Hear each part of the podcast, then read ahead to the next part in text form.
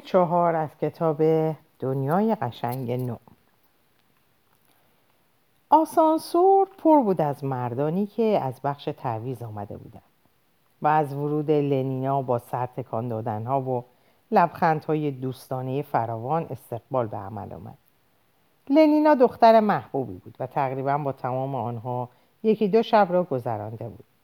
همچنان که جواب سلامش را می‌داد با خود میاندیشید که آنها پسرهای نازنینی هستند.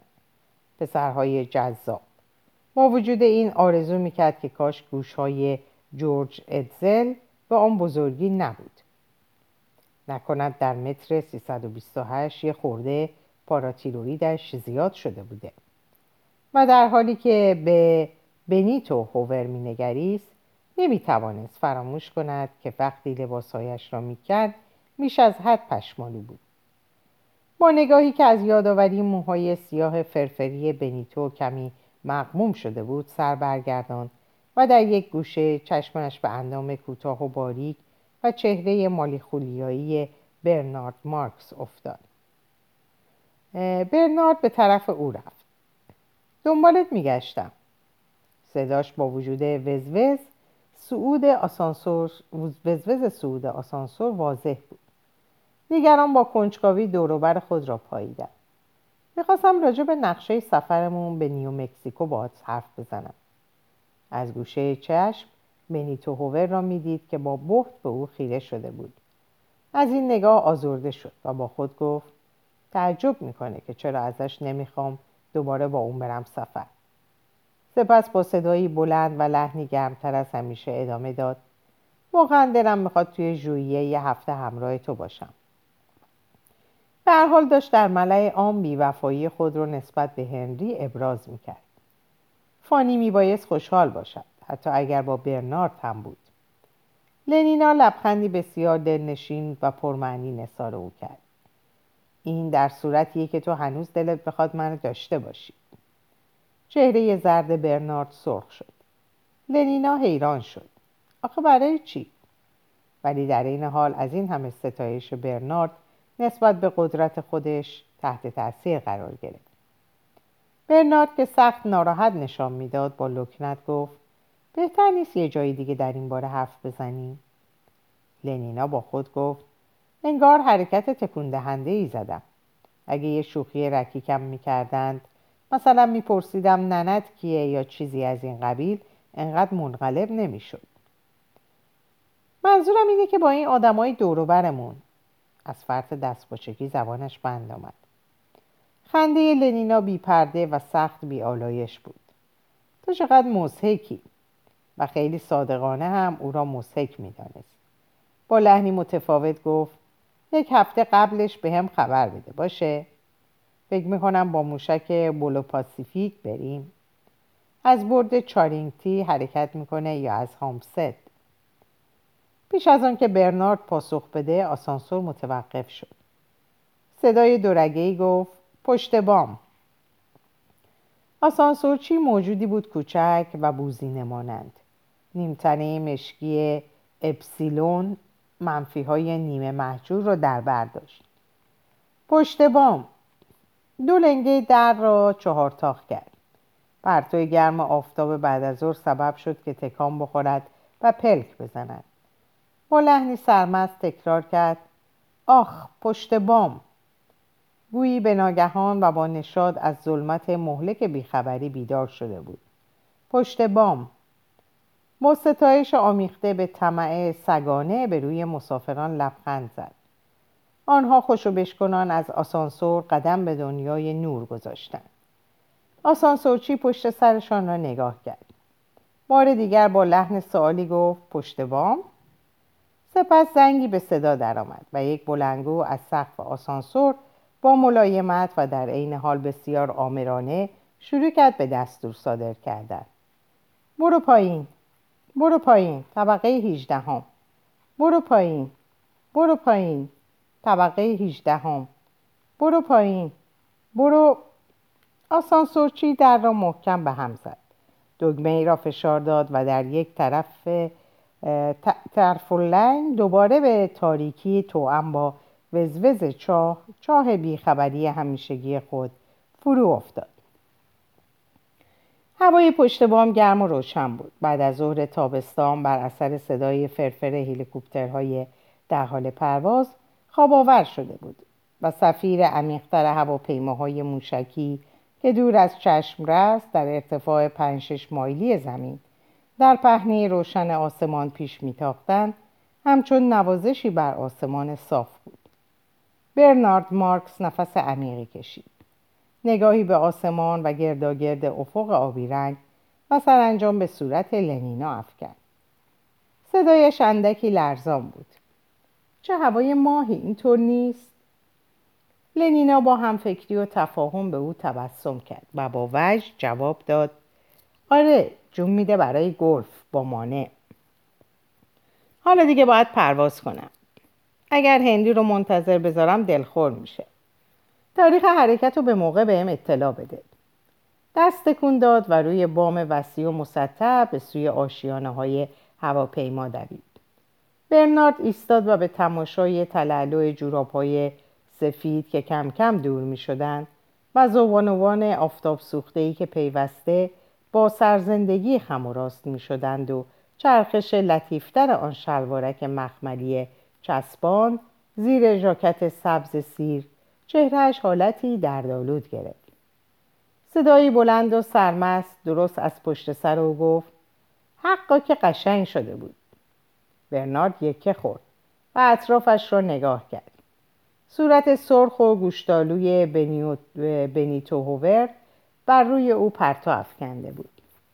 پرتو صمیمیتی آشکار. بنیتو در خوش طبعی زبان زد بود. مردم دربارهش می‌گفتند زندگیش را بدون آنکه لب به سما بزند به سر آورده بود. کینه جویی و اخلاق بدی که مردم باید از آن احتراز کنند در وجود او راهی نداشت. واقعیت برایش همیشه آفتابی بود. پرواره پرواره. خیلی هم پروار سپس با لحنی دیگر ادامه داد. ولی به نظر من تو پکری. فقط یه گرم سوما چاره کارته. جیب راست شلوارش رو کاوش کرد و یک شیشه کوچک بیرون آورد. اگر خوری تو یک گرم چاره شود دو صد.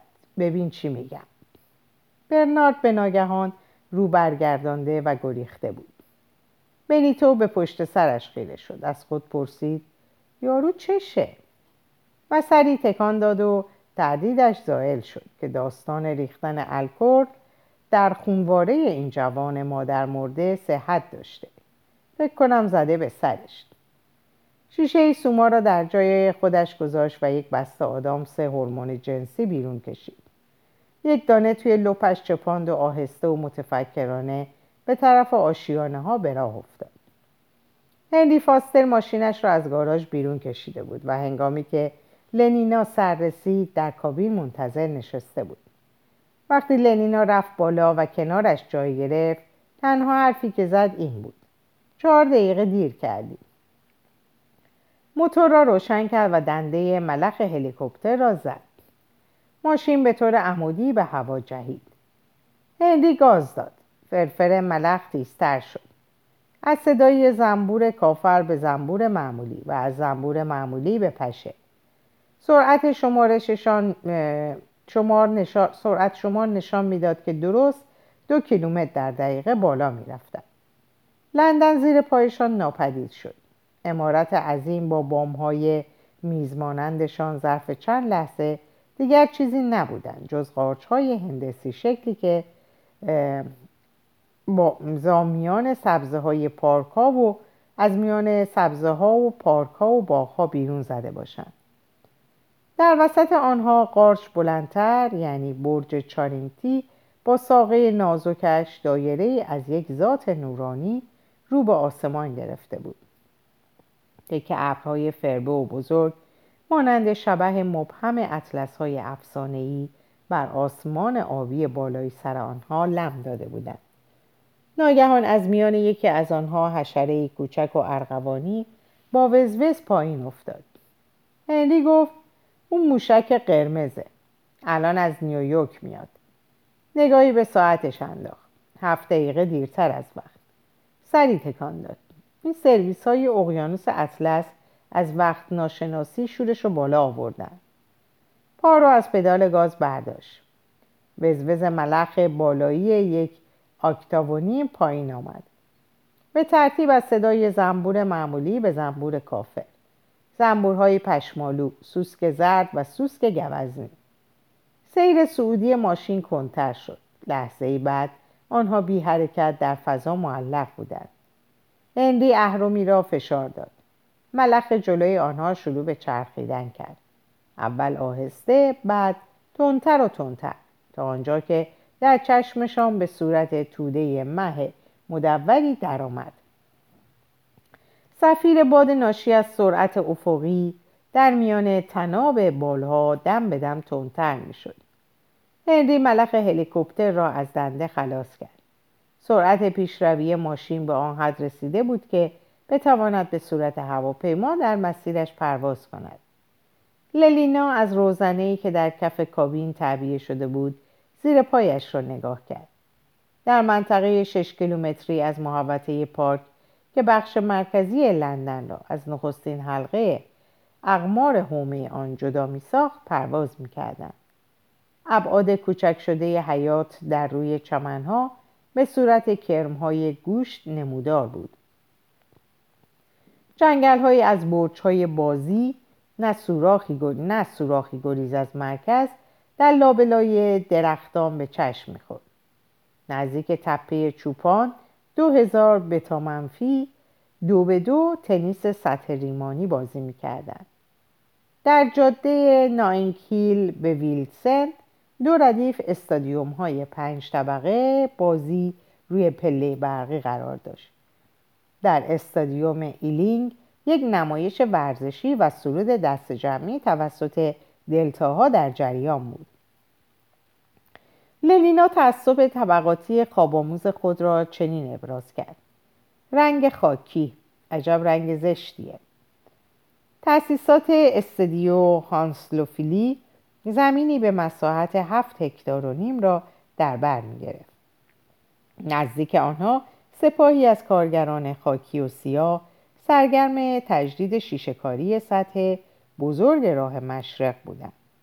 عین پرواز آنها شیر یکی از کوره های عظیم سیار باز بود. سنگ مذاب به صورت جریان سفید خیره کننده روی جاده میریخت.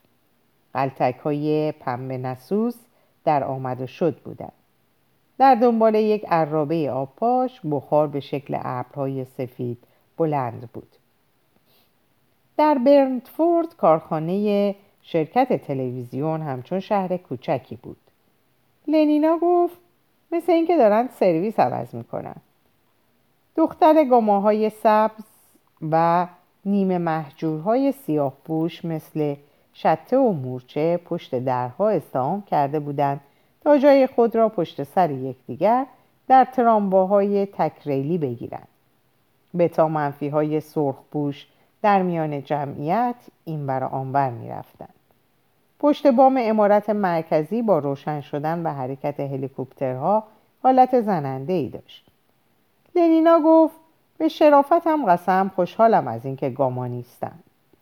ده دقیقه بعد در استوکپوکس اولین دور گلف بامانه خود را آغاز کرده بودند.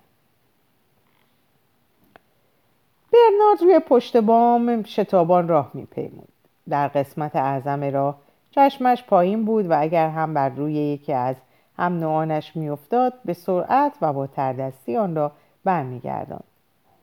حالت کسی را داشت که تحت تعقیب قرار گرفته اما تعقیب کنندگانش دشمنانی باشند که او خوش ندارد با آنها رو در رو شود. مبادا که آنان را سنگدلتر از آن ببیند که گمان می‌کرده. و خودش ناگزیر شود که بیشتر احساس گناهکاری کند و حتی خود را بیش از پیش تنها بیابد. اون بینیتو هوبر وحشتناک. با این وجود او مرد خوشقلبی بود و از این و این از یک نظر کار را خرابتر می‌کرد. آنها که خوشقلب بودند همانطور را رفتار می‌کردند که افراد بدتینک حتی لنیا مایی رنج او می‌شد. آن هفته های بی ارادگی بزدلانه را به خاطر آورد که میسوخت و میساخت و از اینکه جرأت دعوت کردن از دخترک را در خود بیابد ناامید بود. آیا شهامت آن را داشت که پی تحقیر با یک جوراب رد اهانتآمیز را بر تن بمالد؟ اما اگر می‌زد و دختر بله می‌گفت چه کیفی داشت؟ خب حالا دختر بله را گفته بود و او همچنان احساس می‌کرد بدبخت است. بدبخت از اینکه چرا لنینا باید بعد از ظهر آن روز را از این دیدگاه بنگرد که جان می‌دهد برای گلف با مانع. از اینکه چرا باید حول ملحق شدن به هنری فاستر را بزند. از اینکه چرا باید او را مسحک بداند. به این خاطر که نخواسته جلوی مردم از خصوصی ترین امور زندگی دوتاییشان حرف بزند. خلاصه بدبخ از اینکه چرا لنینا باید به طریقی رفتار کند که هر دختر سالم و خوشزوق انگلیسی می کند و یک طریق غیر طبیعی و فوق عادی در پیش نگیرد. برنارد در, در گاراژش را باز کرد. یک عده پادوی دلتا دلتا منفی را که ول میگشتند صدا زد که ماشینش را حل بدهند و بکشند روی بام. آشیانه ها را فقط یک گروه بوخانوفسکی پر کرده بود. و همه مردها همزاد بودند و به یک اندازه کوچک سیاه و زشت. برنارد دستورهایش را با لحن خشک و تا حدی نخوتالود و حتی توهینآمیزی صادر کرد که خاصه کسی است که از بقای سیادتش خاطر جمع نیست. برای برنارد سر و کار پیدا کردن با افراد طبقات پایین همیشه تجربه ناگوار بود چون علت هرچه بود و بسیار محتمل بود که شایعه وجود الکل در خونوارش طبق وقایعی که پیش خواهد آمد مقرون به حقیقت بوده باشد. وضع بدنی برنارد چندان بهتر از گامه های متوسط نبود. او 8 سانتی متر از حد متعارف آلفا کوتاهتر و در مقایسه با آن باریکتر بود. برخورد با افراد طبقات پایین همواره به طرزی دردناک نقص جسمانیش را به راخش می‌کشید. من منم و آرزو می‌کنم که خودم نباشم. احساس خداگاهیش شدید و استرابانگیز بود. هرگاه به جای نگاه کردن به زمین خود را با یک دلتا چهره در چهره می‌دید احساس حقارت می‌کرد. آیا این موجود با وی آنطور که در شهن طبقه اوست تا نخواهد تا خواهد کرد؟ این سوال ذهنش را میآشفت. این امر بیدلیل هم نبود زیرا گامه ها و دلتاها و پسلیون ها را تا حدی چنین ترتیب می شدند که درشتی هیکل را نشانه بزرگی بدانند. در واقع کمی تعصب خوابآموز نسبت به قد و قواره امری رایج بود. از این رو خنده تمسخر زنهایی که به آنان پیشنهاد دوستی می‌کرد مضمون شوخی هایی را که بین هم پالکی هایش متداول بود تشکیل می‌داد. این تمسخرها سبب می‌شد که احساس بیگانگی کند و با احساس بیگانگی بیگانوار هم رفتار می‌کرد و همین امر تعصب مردم را بر علیه او فوزونی می‌داد و حالت تحقیر و دشمنانگی آنها را نسبت به عیوب جسمی او شدت میبخشید. این هم به نوبه خود حس بیگانگی او را تقویت می‌کرد. بیمه مزمن از تحقیر شدن وادارش می‌کرد تا از هم نوعانش دوری کند او را برام می داشت تا هر جا که پای کوچکترانشان در میان بود با وجود آگاهیش از خیش روی بزرگی شعنش پافشاری کند چه رشک تلخی نسبت به هنری فاستر و بنیتو هوور داشت. مردانی که هیچگاه ناچار نبودند که سر یک اپسیلیون داد بکشند تا دستورشان را اطاعت کنند. مردانی که خیالشان از مقام و موقعیت خودشان تخت بود. مردانی که در نظام طبقاتی چنان گشت و گذار می‌کردند که ماهی در میان ماهی در میان آب. آنقدر آسوده خاطر بودند که نه از خودشان خبر داشتند و نه از اصل خیر و رفاهی که وجودشان بدان بستگی داشت. به نظرش آمد که پادوهای همزاد هواپیمایش را با کرختی و بیمیلی روی بام میکشیدند. با عصبانیت گفت یالا ببینم. یکی از آنها نگاهی به برنارد انداخت. آیا این همان استهزاء صعبانه ای بود که وی در آن چشمان کبود و بیفروغ جستجو می‌کرد؟ بلندتر فریاد کشید. دیالا. صدایش گوشخراش بود. سوار هواپیما شد و دقیقه بعد در جهت جنوب به سوی رودخانه در پرواز بود. دفترهای تبلیغات متعدد و دانشکده مهندسی احساسات همه در یک امارت شستشکو به واقع در الیت استریت جای گرفته بودند.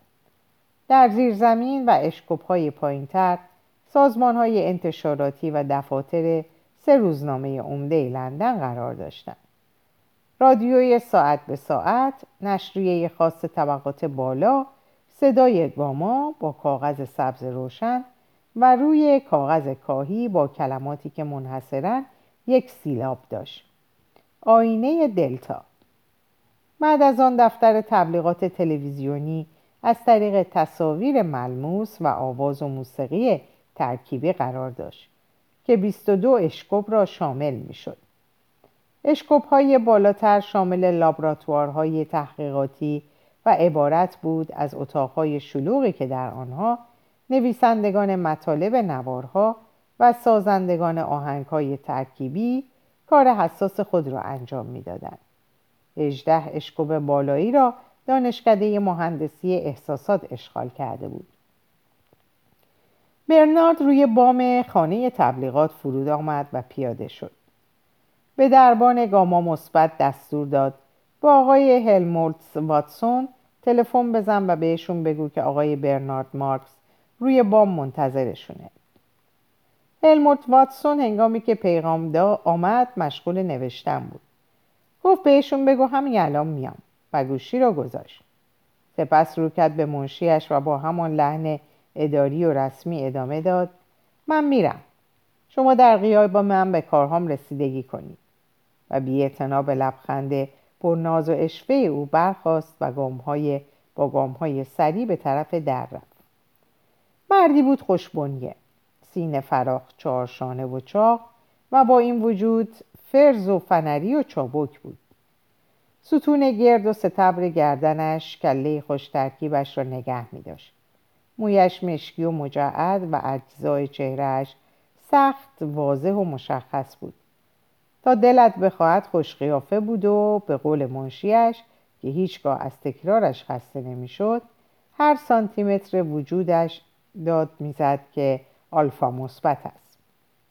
شغلش دانشیاری دانشکده مهندسی احساسات در رشته نویسندگی بود و در فواصل فعالیت های تدریسیش یک مهندس احساسات کارآمد بود. به طور مرتب برای رادیوی ساعت به ساعت مطلب می نوشت مناظر ملموس تصویر می‌کرد و در ساختن شعار و اندرس های خواباموز قافیه داریت طولانی داشت. نظر مافوقهایش درباره او این بود. قدرتمند است. شاید هم سرتکان می‌دادند و به طرز معنیداری صدایشان را پایین می آوردن. یکی یک کمی زیاده از حد قدرتمند است. بله کمی زیاده از حد قدرتمند. حق با آنها بود. برتری دماغی در هلمولتس واتسون تأثیراتی مشابه با آنچه که در مورد برنارد مارکس زاییده عیب جسمانی بود پدیده آورده بود. کمبود بیش از حد استخوان و ماهیچه برنارد را از هم نوعانش جدا کرده بود و اشعار به این جدایی هم که مطابق معیارهای موجود برتری دماغی شمرده می‌شد به نوبه خود علتی می‌شد برای جدایی بیشتر. آنچه که سبب میگردید تا هلمولتس با چنین ناراحتی فردیت و تنهایی کامل خود را حس کند همین قدرتمندی بیش از حد بود. وچه مشترک این دو مرد آگاهی آنها از فردیتشان بود. اما برخلاف برنارد ناقص الجسه که یک عمر از آگاهی نسبت به تمایزش از دیگران زجر کشیده بود هلموت واتسون تازه تازه به برتری دماغیش واقف شده و از تفاوت خود با مردم پیرامونش آگاه گشته بود. این قهرمان توپ بازی روی پله برقی این دخترباز پرحرارت می‌گفتن ظرف چهار سال با 640 دختر گوناگون روی هم ریخته بود. این شخصیت مورد تحسین محافل و این آدم بسیار معاشرتی یک بار دریافته بود که در مورد شخص خودش ورزش، زن و فعالیت های اجتماعی منتهای آمال نبودند. به راستی هم در باطن هوای چیز دیگری در سر داشت. ولی هوای چه چیزی؟ این همان مسئله بود که برنارد آمده بود تا به وی در میان بگذارد. یا شاید از آنجا که هلمورت همیشه متکلم وحده بود منتظر بماند تا خود دوستش موضوع را بار دیگر مطرح کند. هنگامی که از آسانسور بیرون آمد سه دختر دلربا که در دفتر تبلیغات از طریق آواز ترکیبی کار می‌کردن مترصد ورود او بودند. اوه هلمولتس بیا و یه شام پیکنیک رو با ما در اکسمور بخور.